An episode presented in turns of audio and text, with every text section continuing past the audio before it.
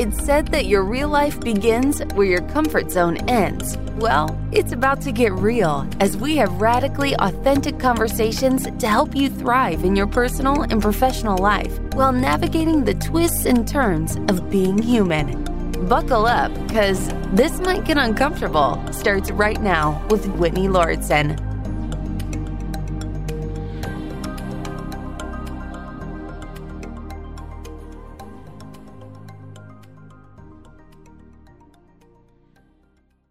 Today, I'm really excited to speak with my guest, Lauren, who is very passionate about women in tech and STEM specifically. And it's an interesting thing for me. It drew me in when I was learning about your work, Lauren, because I'm kind of surprised that I didn't pursue more of a tech related career. I've always been really interested in technology and I've also been very drawn to learning about women in STEM and fields in which women tend to be minorities. Women tend to not be taken as seriously. Women tend to struggle in these workplaces, as we're going to explore today. And one thing that you and I were kind of bonding over before we started recording is gadgets. and I thought it would be a fun place to start because I love meeting other people in general, but especially as I'm a woman, I feel like it's a delight to meet another female who is also very into tech and gadgets. And I know you have a background in engineering. So I'm curious to hear a little bit more about why you love gadgets and what type of gadgets you like the most. Do you have a favorite that comes to mind? Do you feel drawn to something in particular? I guess first off, I'm really happy to be here and excited for our conversation. So I've always been a gadget fiend, is how I describe it. I'm torn because it's almost like you're forced to choose whether you like the Amazon environment or the Google environment or the Apple environment. I'm kind of leaning more towards Apple at the minute because I've got an iPhone and I've got a MacBook and I do like my iPad and my iPhone and my laptop all synced together. That I do enjoy. Me too. but when I first started, well, not when I first started, when I was in the office, that you had to have headsets. Everyone had a wired headset. And I suddenly was like, I want to be able to go make a coffee at the same time. So I wanted to get a Bluetooth headset so that I could walk around. These little things, I just find them, it just makes life a little bit easier. That you can go get a printout and stuff. And I mean, I've seen people use their Bluetooth headsets and they go to the toilets, and you're just like, please don't. I don't want that. and this is all pre COVID. right. Yeah, it's it's interesting actually that brings up another thought I had mentioned to you before we started recording that I use a number of AI tools. I'm very drawn into those right now and I spend a lot of time thinking about as well as tools like social media which don't quite fall into the gadget realm, but there's a lot of gadgets that are based on social media. There's new gadgets coming out that are based on AI. I just saw one on Kickstarter yesterday and I thought, whoa, like this is the world that we're moving into. All these tools that are are helping us do things faster and differently. But there's also this question of is our humanity being stripped away? Like to your point are we getting to this time where we are so trying to be efficient and productive that we are using all these gadgets at the toilet? I mean that's become a big thing ever since cell phones came out. Like people bring their cell phones to use while they're going to the bathroom. And I think most of us can relate to that desire because maybe it seems a little boring to just sit there and do nothing. But then there's the other side of like, do we spend enough time doing nothing? I'm kind of curious about your thoughts, given all the work that you've been doing in this field that you've been in. I'm gonna, I'll probably quote my mum here because she always calls me a Borg when I go up and visit because I've always got my phone or my iPad or laptop or something out. And she's like, How much of you is human now versus always using a gadget? I do think there is a time for, I mean, the, the word is digital detox, but I don't know. I don't think I go to that extreme. It's just a case of sometimes it's just turn your phone off. I've always had this rule that when I go to bed, I don't have my phone beside me. Because anytime I've been traveling and I do have my phone, because I usually use it for my alarm clock, I always end up scrolling. Uh, it's the first thing I pick up in the morning, and that can't be healthy. so it's always been a thing. I'll leave my phone in the living room, probably on charge or something like that, and then I go to bed in another room, and just that's like my sacred place. yeah, I think it's important to have something that works well for us. I think not being too prescriptive about it or one size fits all about it. Each of us need to determine our relationships with technology, and that's going to depend on a number of different factors. And I would love to go back a little bit to a definition of STEM because I didn't really understand what that meant, and I still could use some more clarity. I remember learning about it really focused, I guess, probably back in, I would say, 2016.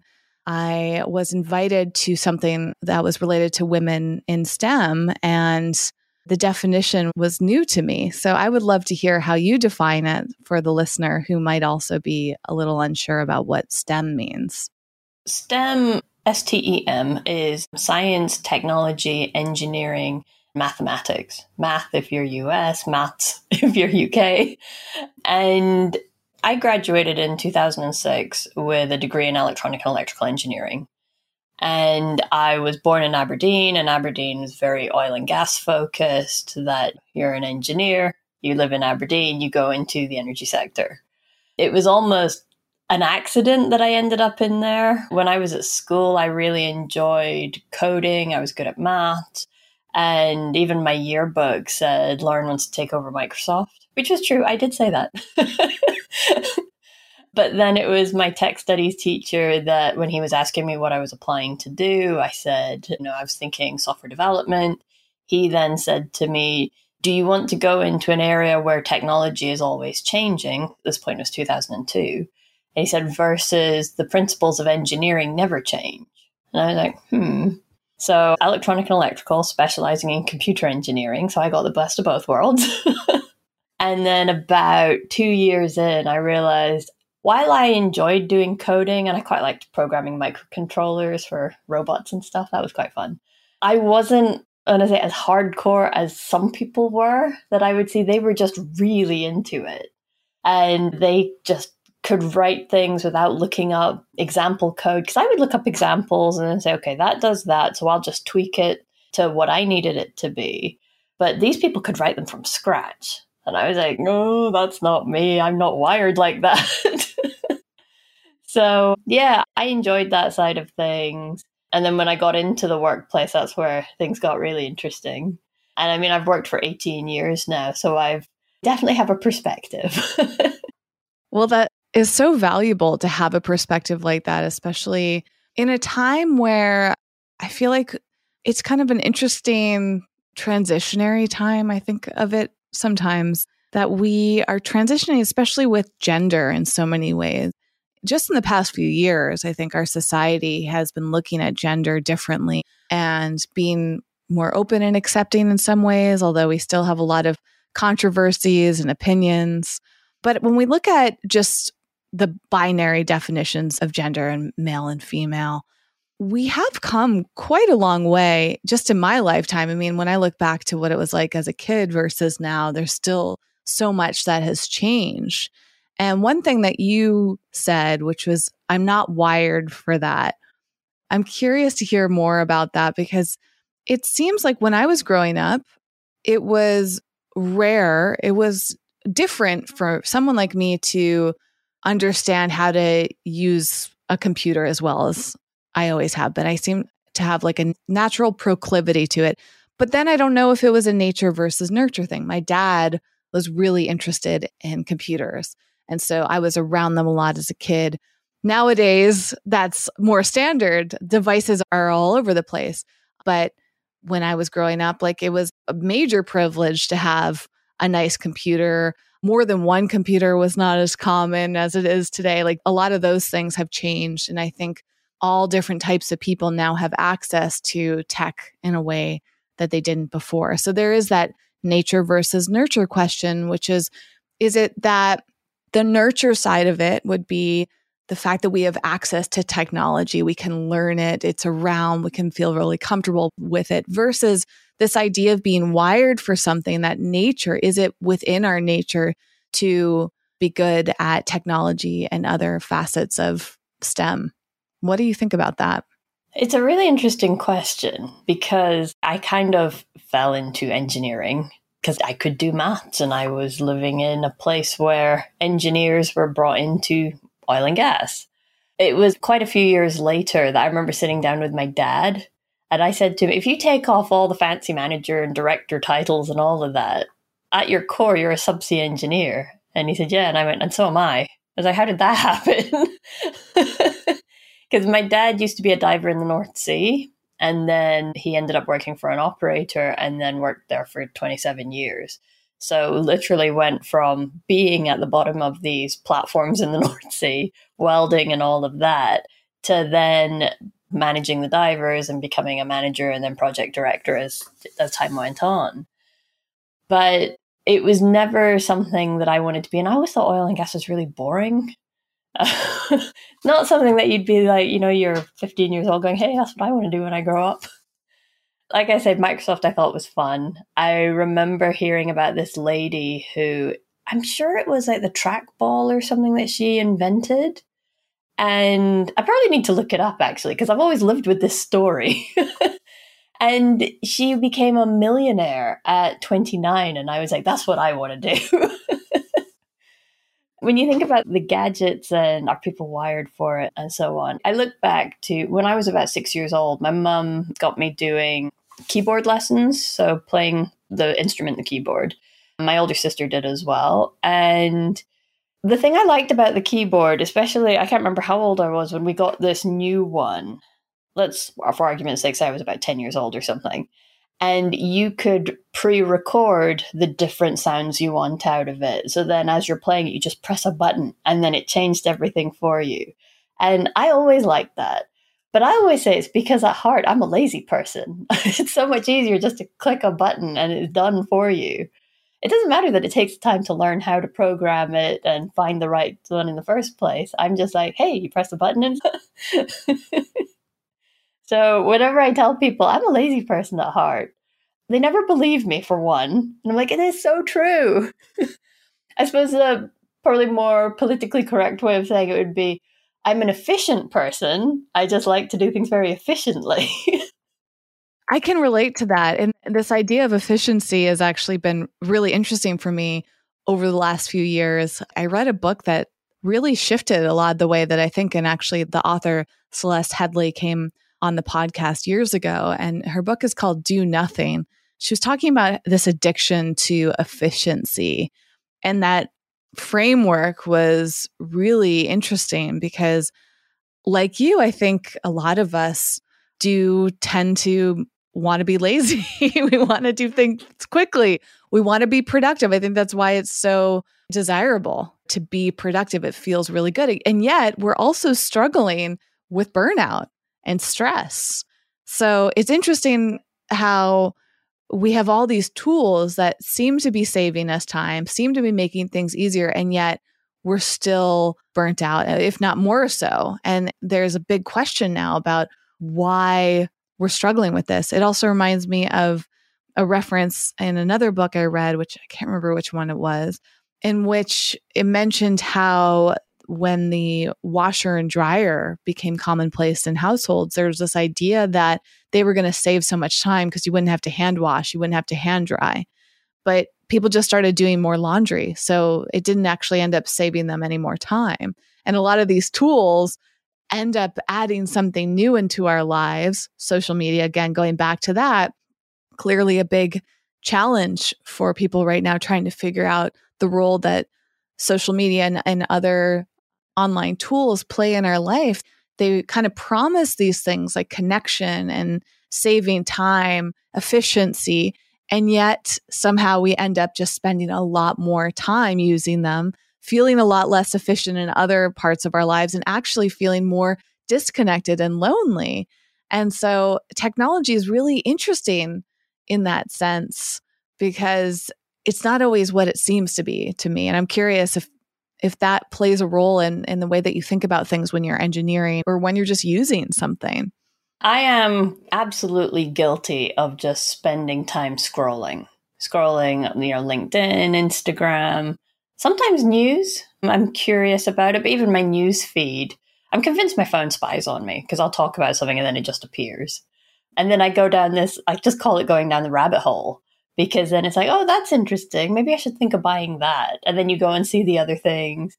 And you basically just need to like wake yourself up and going, okay, what was I going to do? Because I've just wasted an hour of my evening. so right now I'm in a place of finding. I'm my sister likes to call it chewing gum for the brain. I don't get that sensation when I'm scrolling. I literally just feel like I'm wasting my life. but I've started rewatching old shows on Netflix. Like I managed to get through Gilmore Girls and just earlier today, I finished Gossip Girl, all six seasons. The first one, I haven't watched the second one. and I just enjoy it because I'm watching it. It's easy watching, and I find it really relaxing. And yeah, I mean, my sister said this to me years ago about chewing gum for the brain, but I'm like, it so is. I feel like for me, it's healthier than just endless scrolling. Yeah, it's interesting. It goes back to that idea of there's no one size fits all way for us to use technology. And it requires a lot of self awareness, kind of like what you were just saying, where you're aware that watching a TV show is a very different experience than scrolling through social media. But it might be a similar feeling, you know, releasing the dopamine and making you feel some sense of relaxation.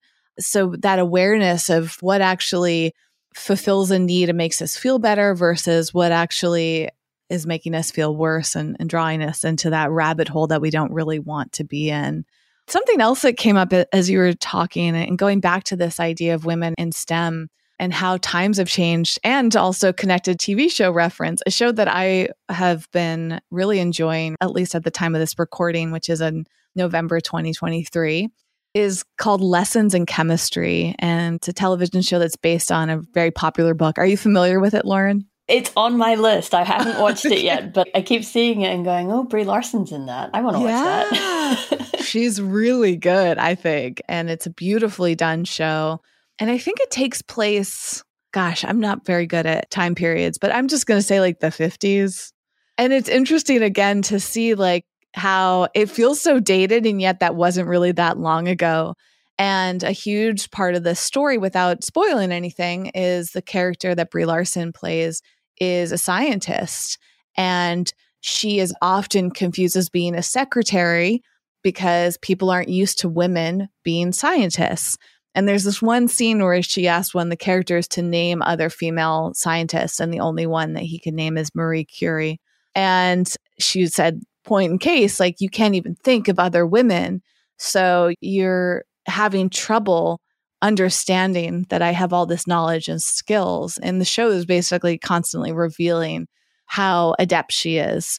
And also, she has a natural tendency towards it. So, going back to that part of the conversation, she's just naturally very good at it. She understands things, she thinks a certain way she applied herself at school. She's very dedicated to all of this work.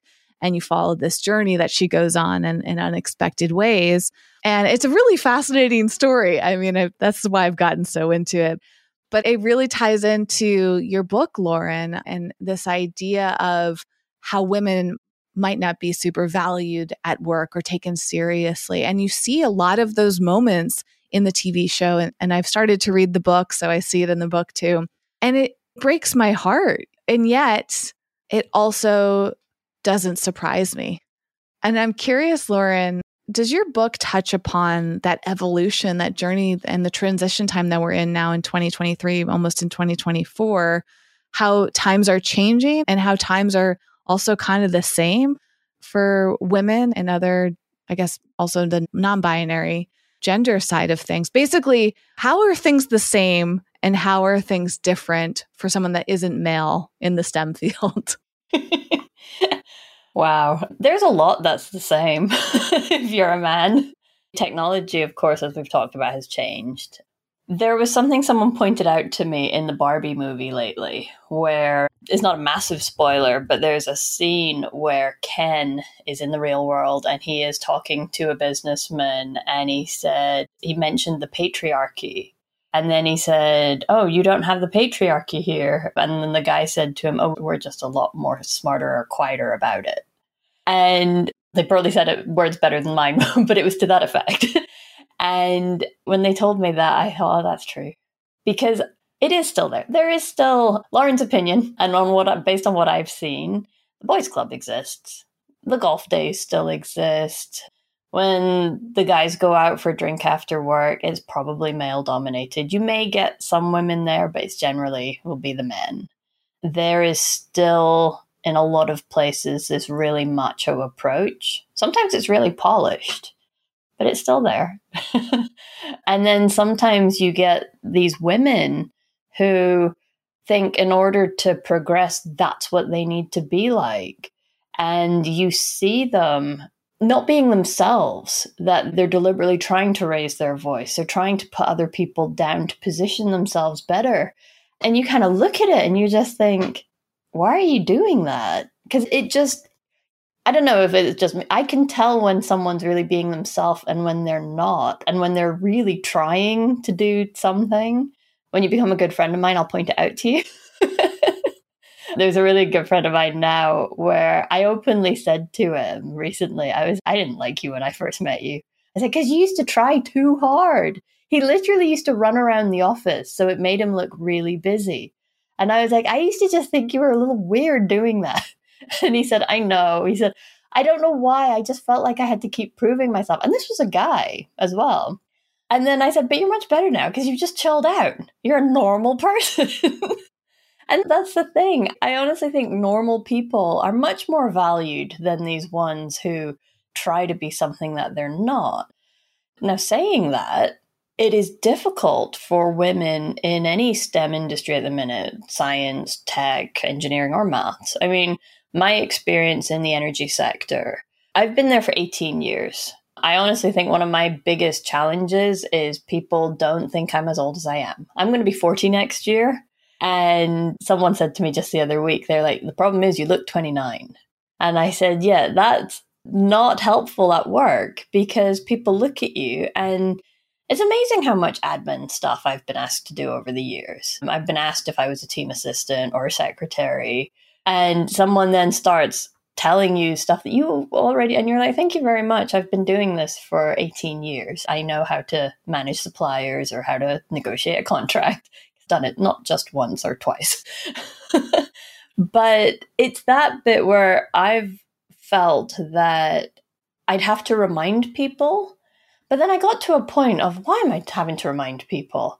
And then you get stuck in this bit of a vicious circle of if you don't tell people they don't know, but then if you have to keep telling people, you get really tired of it all the time. It's like, why do I need to keep proving myself? So, where I ended up getting to was making sure that I've built good relationships with people who are more senior, who, when they say it, it's like their word is golden and everybody just listens and they use their political power, their social capital, all of that type of stuff. And that's what I like to speak to women about these days if they're in male dominated environments, because I feel like I'm just rambling a little bit now, so much of what drove me to write the book was I knew something wasn't right. And I thought, I want to use my voice. My partner, he had said to me for years, whenever I'd had a bad day at work, he'd say, don't worry, it's all good book material. And then last year he said to me, Are you ever going to write this book? And I went, Well, I'll show you. so, what I wanted to do was to write something just shows my perspective for women in STEM. But when I first started writing it, it was a bit like trying to write this essay for school. Here's what's going on in the world and blah, blah, blah. And where I got to was that there's far too much that is about women needing to be more confident or women needing to put themselves forward or using their voice or basically all the things that's wrong with the women. And I'm sitting there going, and this sounds terrible, but I'm like, well, there's nothing wrong with me, and I've had I've had issues. I really did think the problem was me in so many times, but in the last few years, I was speaking to a lady who is maybe about seven or eight years older than me. And she said to me, Lauren, you sound just like me. Because I thought maybe I don't articulate myself properly. Maybe I need to do this. Maybe I need to do that. And I spoke to this really senior man, and he was like, There's nothing wrong with your communication skills. I was like, Okay, interesting. And then just after that, I spoke with a very good friend of mine who's about 10 years younger. So, and this, again, it was a couple of years ago. So she was in her 20s. And she said to me, I was having an event one day. And I said, Oh, it makes no difference if I come to work or not. And she said to me, Lauren, I know we're like very different levels and experience and so on. And she said, I feel exactly the same. And I just went, No. When you are in your 20s, you are a sponge. You should be getting all the experiences. You should being exposed to this job, this discipline, this way of working, all these different types of things. And I thought, that's crazy. And it was like that is what just sparked it for me that I thought, no, it's happening to me is one thing. You kind of just go, it's me. I'll just tolerate it. But when it happens to someone you care about, you're like, no, that's wrong. Then as time went on, I started thinking, it's not about the women. We need to get the men on board with this. So last year, when I heard Tim Cook from Apple saying we need more girls studying coding at school, I was just like, well, that's not going to do anything. I'm being a little bit flippant because, okay, get more girls studying coding coming in. But you can have the most confident and competent women being brought into these companies. And if they're not being included or they're being treated like crap, they're just going to walk out the door. Or if they need to keep their jobs, they're going to stay there and they're just going to be soul destroyed.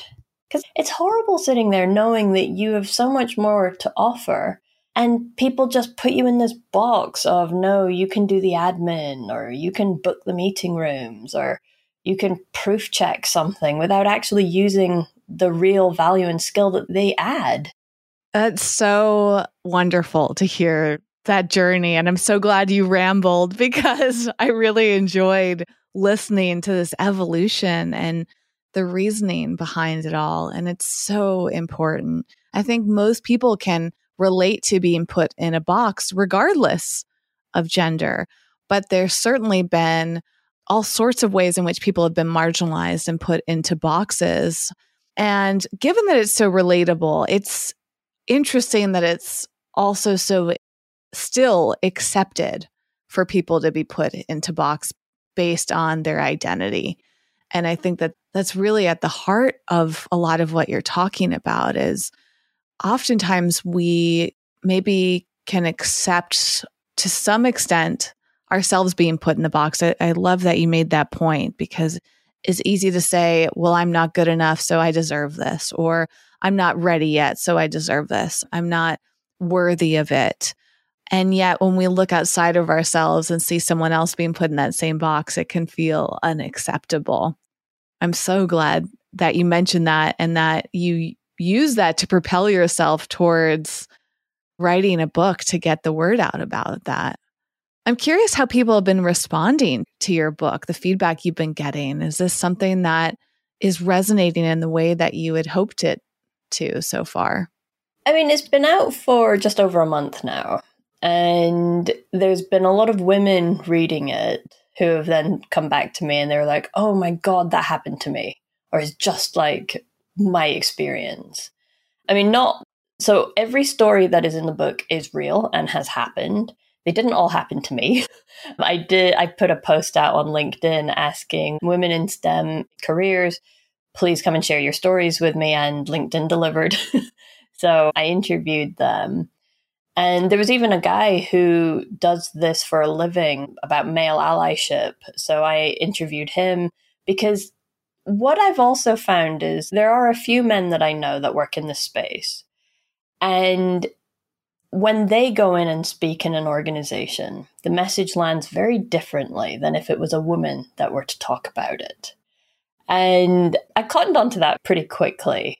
But then now I find it really interesting to talk to these guys and say, so what stories have they told you? I've always been a lover of stories. Everybody's got them. and just finding out about people's experiences, what is it that they've done? Someone told me recently that, and it's a little bit concerning, they're saying the new generation coming into the workplace, they think there's been too big of a focus on DE&I. So to listen to it, and I think, okay, you could take that in a few ways. It could be that they think it shouldn't matter, so therefore, why is there such a big focus on it? And I do get the point about it shouldn't matter because it, shouldn't. but there we're just all kind of programmed from so young about differences in the world and I make it down make it really simple of you're like me so I like you or you're not like me so I don't like you. I really do think that's what happens unconsciously for many, but I'm pretty sure it's conscious for some people. and so there's an element there that I just think it does worry me around how things are going in the world. I was on this other show a couple of weeks ago and it was very focused. The guy was being quite provocative, saying, you know, women shouldn't be at work because men can't be themselves. They have to speak differently when women are around. And I just thought, that's the problem that there are people that think that. The way I described it to him was I mean, he was using language that I didn't quite like. I'll tell you what he said. He said, So, how would you feel if a guy was saying, Oh, I slept with this slut last night? And I just said to him, I said, I wouldn't feel comfortable with that. But where I got to with him was, I said, Well, think about how you would speak to your grandparents. Would you say that language in front of them? Because for me, it's just about respect for people around you and respect for your fellow human beings. So, it's not a that's not a gender thing. That's a human being thing. That's such a important point. And it's really interesting. I think there's value in hearing the things that people say that I can't imagine myself ever saying. but it's important to hear these perspectives to understand where these biases are coming from, how they're being developed. And I think that idea of the patriarchy is so important because it's very similar to some some things I was reading about capitalism recently. It's just deeply embedded into us from the moment we're born. You know, we come into a society and this is just the way things are. And as we can do our best to develop our own ways of thinking and become educated, we're still fighting against forces that are there and very powerful. And it's not just as easy as saying, oh, I'm not going to participate in that. And I think the people that are not marginalized, the people that tend to be in power, they don't often need to change the way that they're thinking and change their perspectives because it benefits them to stay within those systems. And certainly, this is something I can even relate to being a white person and now having to really examine what does it mean to be white and what don't I know? My ignorance that I've had due to my privilege requires me to spend a lot of time intentionally looking at other people's experiences and how I've contributed to things sometimes unknowingly, but that doesn't mean that I haven't contributed to them. Something else you said reminded me of this wonderful book I read and have actually reread and probably will read again because there's so much to learn from it. It's called Inclusion on Purpose. Are you familiar with this, Lauren? I've heard of it. I haven't read it, but I've heard of that book. it's a beautiful complement to the work that you're doing because it's not just about women at the workplace, but it's about women of color in the workplace and the struggles that they face. And it provides a lot of really great information and tips, strategies for people. And that's why I've read it multiple times just to a open my eyes to what's going on for not just women but women of color as well as understanding how someone in a position of privilege can actually be an ally like you were mentioning too and the amount of discrimination that can happen often goes is kind of not talked about because it's so uncomfortable and people just want to brush it aside. And maybe they think oh this is only happening to me. I'm not going to tell anyone about it. Maybe it's my fault. Again going back to that mentality that you identify within yourself it's like oh this is about me. This isn't about a problem. But it takes people speaking out about their challenges, their experiences in order to reveal what might be going on for many people that are also afraid of it. And so it's it feels really scary and overwhelming at time, but I'm so grateful for someone like you who's doing that work to put it out there and to talk about things like the respect just being a basic human interaction, not a gender issue or not an issue of any other form of identity. I find that I know when people start talking about diversity and inclusion that people start eye rolling and so on. And I've been playing with this messaging lately where it was really digging deep, going, why am I doing all of this? What is it that I actually want? And where I got to was the goal is not diversity. And this will sound controversial, but if you go with me for a minute, the goal is everybody getting opportunities to succeed and everybody getting opportunities to be the best that they want to be. And that bit's key. It's about their choice in this. So if a woman wants to stay home, raise a family, fantastic. If a woman wants to become the next CEO, fantastic. And I say women, but I could be meaning anybody from any demographic here.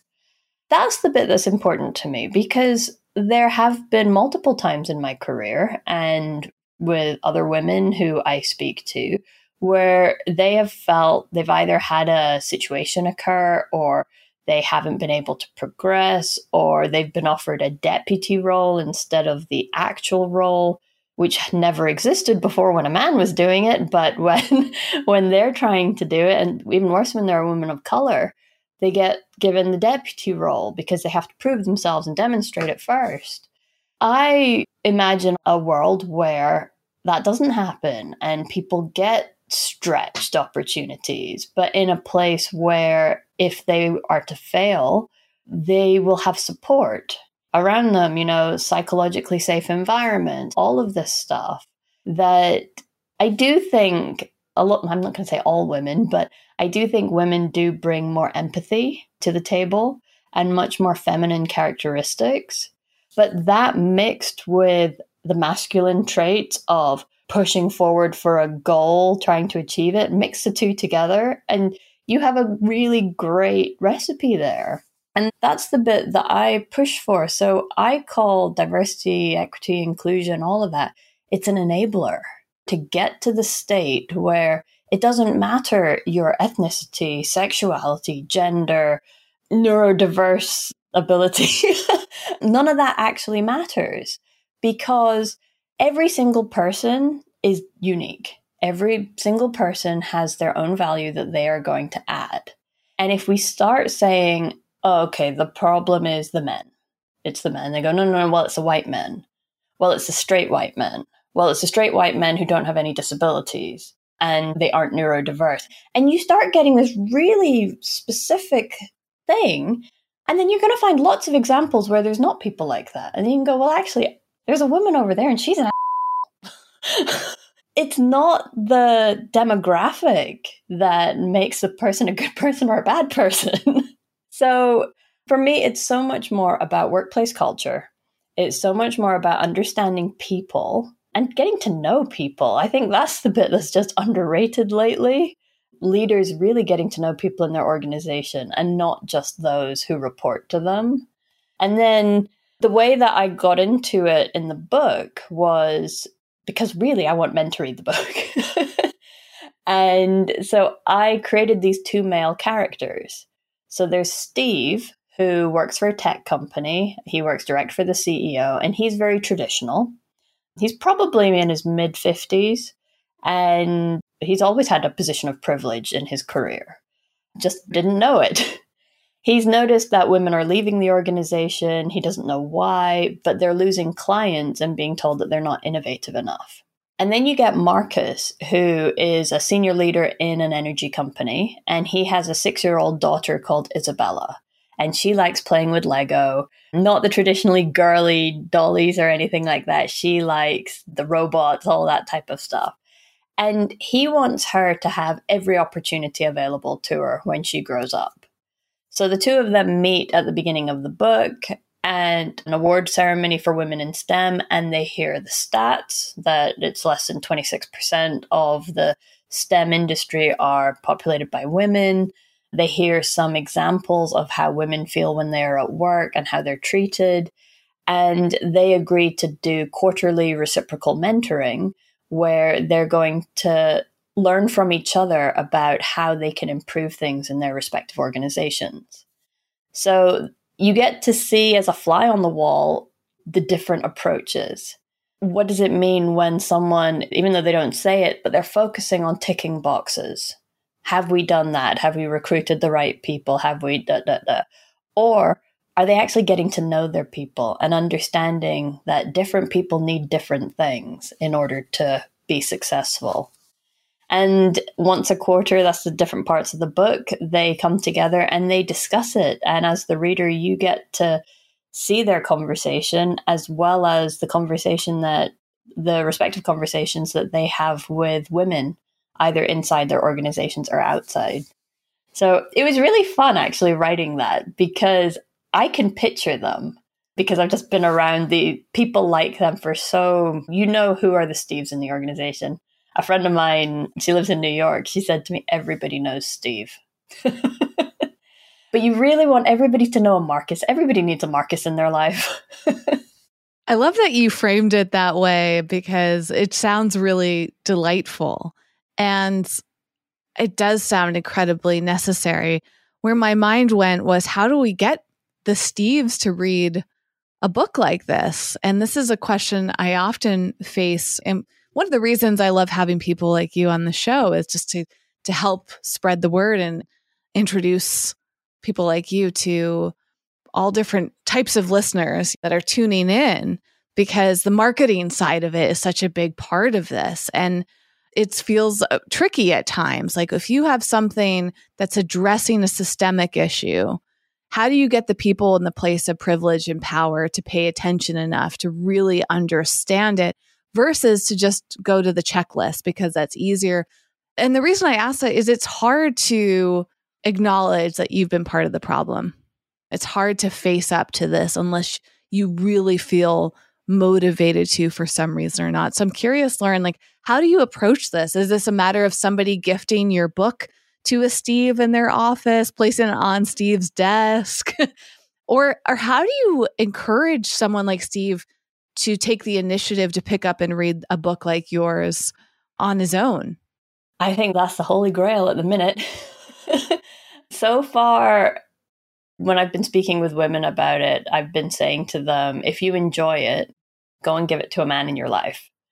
The only ones that I know who, either if they're friends of mine, picked it up and read it, but otherwise, it's really been about when I've been speaking about it, I almost feel like everybody should know this by now, but that diverse teams are more profitable for the business. There was a study done. Apparently, it's true.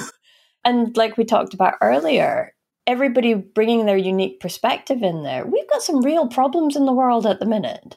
If you only have one demographic trying to solve it, you're probably not going to get on as well as if you have many more.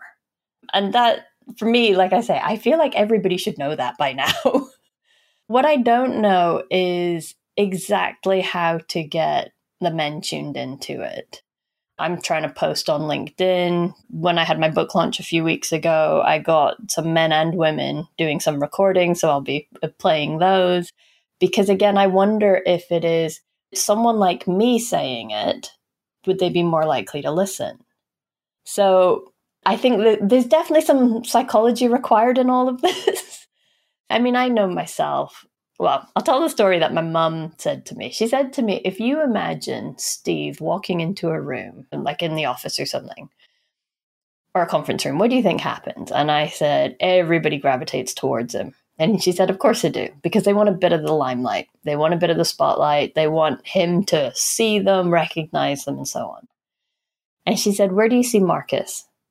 And I said, Marcus is at the back of the coffee machine. He's making himself a coffee and he's talking to the guy beside him or the lady beside him because he's a lot less all about him. He is much more, he's happy to just sit on the sidelines and watch. And he is still a good leader. You don't need to be the person under the spotlight to be the good leader. And that's the bit that I do think leadership is changing. I think it used to be so much more command and control than it is today. But in STEM, especially, I think it's still in that command and control environment more than servant leadership. Even people don't even like the term servant leadership. They're like, I'm not a servant. so I don't know. I think there's some language that, you know, needs to be in there because when words just turn people off, you're not going to win. And that's another reason why we need diversity is different ways of saying things, different approaches to things, experimenting, really coming down to the core of what makes your team thrive. And it's always fascinating to me, all the different forms of leadership. Outside of this podcast, I work as a freelance consultant. I'm often exposed to a variety of different teams, and they're always different from one another. And I tend to notice the extremes, like when a team is really well run and everyone's communicating and supportive and happy, and there's all these different initiatives to nourish the team members versus the people who run teams and they don't have that awareness of even how to tune into each other's humanity. It's like just that focus on go, go, go, do, do, do, get the job done. And let's not acknowledge that we're human beings to one another. Actually, I worked at Apple at the Apple store for six years, and I'm kind of curious on, on your thoughts of them and their leadership since you mentioned Tim Cook. When I worked there, it fluctuates a lot. We went through a recession uh, during the time that I was at the store, and, and that was really interesting just how the change in finances shifted the culture at work. I was there when Steve Jobs passed away. So there was the shift in which you know, the person known for running Apple and the notoriety and, and the presence that he had, the shift that went on there and the changes that happened when Tim Cook took over. And through it all, though, Apple has maintained a feeling within me of a company that really felt committed to acknowledging the humanity within their employees. And I have noticed that time and time again. When I walk into an Apple store, versus when I go into most other retail stores. And that leadership is very prevalent in the differences. The difference of a company that has maintained values for many years beyond since I even worked there, they continue to grow, from my opinion. And that is noticeable. Each of us can notice this when we're any sort of team setting, even if it's not a professional setting we can notice this in the group that we're in. Who's leading the group? Who's organizing it? I mean, we have these opportunities in many different parts of our lives. And I think one thing I'm really grateful that you have touched upon so much today, Lauren, is really acknowledging that it's not about our differences because our differences do not define us. It's about, well, my interpretation correct me if I'm wrong, Lauren, but it's about our similarities and our similarities as being human beings who want to feel like we have a purpose, who want to be successful, who want to be acknowledged, validated, feel like we're part of something important. And Am that, I getting that right? that's exactly it. I have a very good friend of mine, and he is a straight white man. And I've got to say, I hate the phrase pale, male, and stale because I'm like, that's such a horrible phrase. And someone said it on a stage yesterday, and I'm just like, but you're. I've never heard that before. they say it, and I just, I know what they're getting at, but it's like I said earlier, you're creating this ring around a certain demographic, but even within that, you will have lots of different types of people. So, my friend, he is a straight white man. He has a family, he's got two kids, um, he's an engineer like me, he's a project manager like me. And he has had times in his career where he has struggled, where someone has made a comment to him that he's too young to have the visibility that he has, or that um, he gets put in a role because they tell him, oh, yeah, you're really good, we'll put you in here. And then when the actual person they want becomes available, they replace him. And so I empathize with it because that type of thing has happened to me. it happens to a lot of women that I know about, and people of color, or people who where English isn't their first language, and so on. But when people say to me it doesn't happen to the white man, I go, yes, it does, because I I know a person where it has happened to them. Now I'm really glad that he shared that with me because then I can I can spread the word. Look, it does happen it probably doesn't happen as often as it does to people who are different from underrecognized backgrounds and so on. But that's not to say that it doesn't happen full stop. There was a lady who was commenting on one of my LinkedIn posts a few months ago. Again, it was about the Barbie movie. I said the Kens deserved a better ending because basically Barbie just took over at the end of it. Again, I just kind of felt that there could have been a more a better balance. And she was just completely opposite side of the spectrum where she said no, men need to know their place, women need to take over. And so and she's not the first person that said that to me. I've had some men that have said men need to realize they need to step aside. And I'm listening to it going, one, is that even realistic? You're putting something out there and you're going to tell every man in the world to go give up their position of power. They could be the primary breadwinners in their family. Are you telling me you just expect them just to step aside? Because I don't. What I do hope is that the men who are in a position of privilege or have power or authority or anything like that, they use it to shine a light on what's happening in their organization. I mean, can you imagine getting these CEOs if they had reverse mentoring relationships with people really junior in the company? How cool would that be? To say, hey, I get to go to a board meeting or they bring a few of them together and then say to them, right, you heard what the board said, what would you do? I mean, these are fantastic opportunities. And then not only do you get new ideas coming in, but the CEO gets to learn so much from them because you build that relationship. And I would say you don't just need to be the CEO to do that. You could do that at so many levels within an organization. And I know it's not for everybody and everybody's wired differently, but there's a lot of people that would really love those opportunities.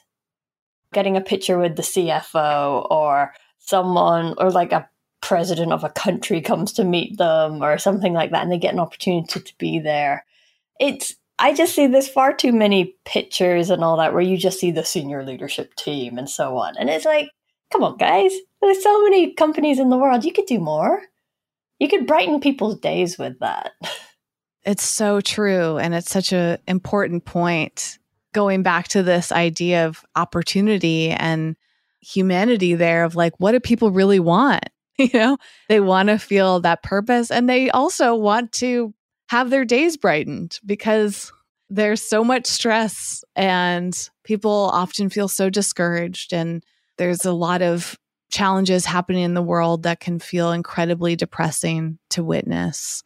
And to just have a moment like that where someone feels valued at work, the title of your book, goes an incredibly long way. And it also goes back to what you're pointing out about diversity being really good for business. I mean, I've seen those statistics as well. And is really interesting. I think there was a number I remember related to like something by 2060, just the shifts in which our world is going through. And even in the US, I think the shifts that are happening in demographics, we can't deny these things. Like we are changing in so many ways, not just in our thought, but just in the people around us. And so at a certain point, we won't have a choice. We might as well start now. But we also have a huge financial benefit to making these changes. And of course, on top of all of that, along the way, we can also make such a big difference in people's lives through simple shifts like inviting somebody, giving them a seat at the table. And if you are in a place of power, it's often not a hard decision to make that. It's much harder to ask for it when you're not in that position, but to offer it can really be a life changing thing for both of you, for all of you, everyone involved. And the ripple effects of all of this are are massive and thank you so much for exploring it with me today lauren. This is a very complex topic. I'm sure it took so much to figure out how to approach it like you were saying not as an essay but as a comprehensive book that's actually going to make a difference in people's lives. So for those that are listening and eager for more who know a steve in their life or even a marcus hopefully do you want to see more marcus or help them feel recognized, please get a copy of this book. I will link to it in two places for you. One is in the description right there on your podcast player. Open it up, click see more if you need to, and there'll be links to that so you can go find it right away. There's also a link there to my website, wellevatr.com, which has a full blog post based on this episode with links to everything, including other books that we mentioned, movies, we talked about a few of them, whatever else was discussed in this conversation will be linked there throughout the blog post and at the resource section at the bottom, along with another link to Lauren's book. So I hope that the listeners enjoyed it, and I've certainly enjoyed learning from you, Lauren, hearing from you, and it's brightened my day. So thank you so much for being here. Oh, thank you so much for having me. It's been great. I've the end of my day here. It's been raining and it's dark. So it's you know, it's a really bright end to my day having this conversation with you. Thank you very much. That's wonderful. I'm glad we could bring each other some literal and metaphorical sunshine.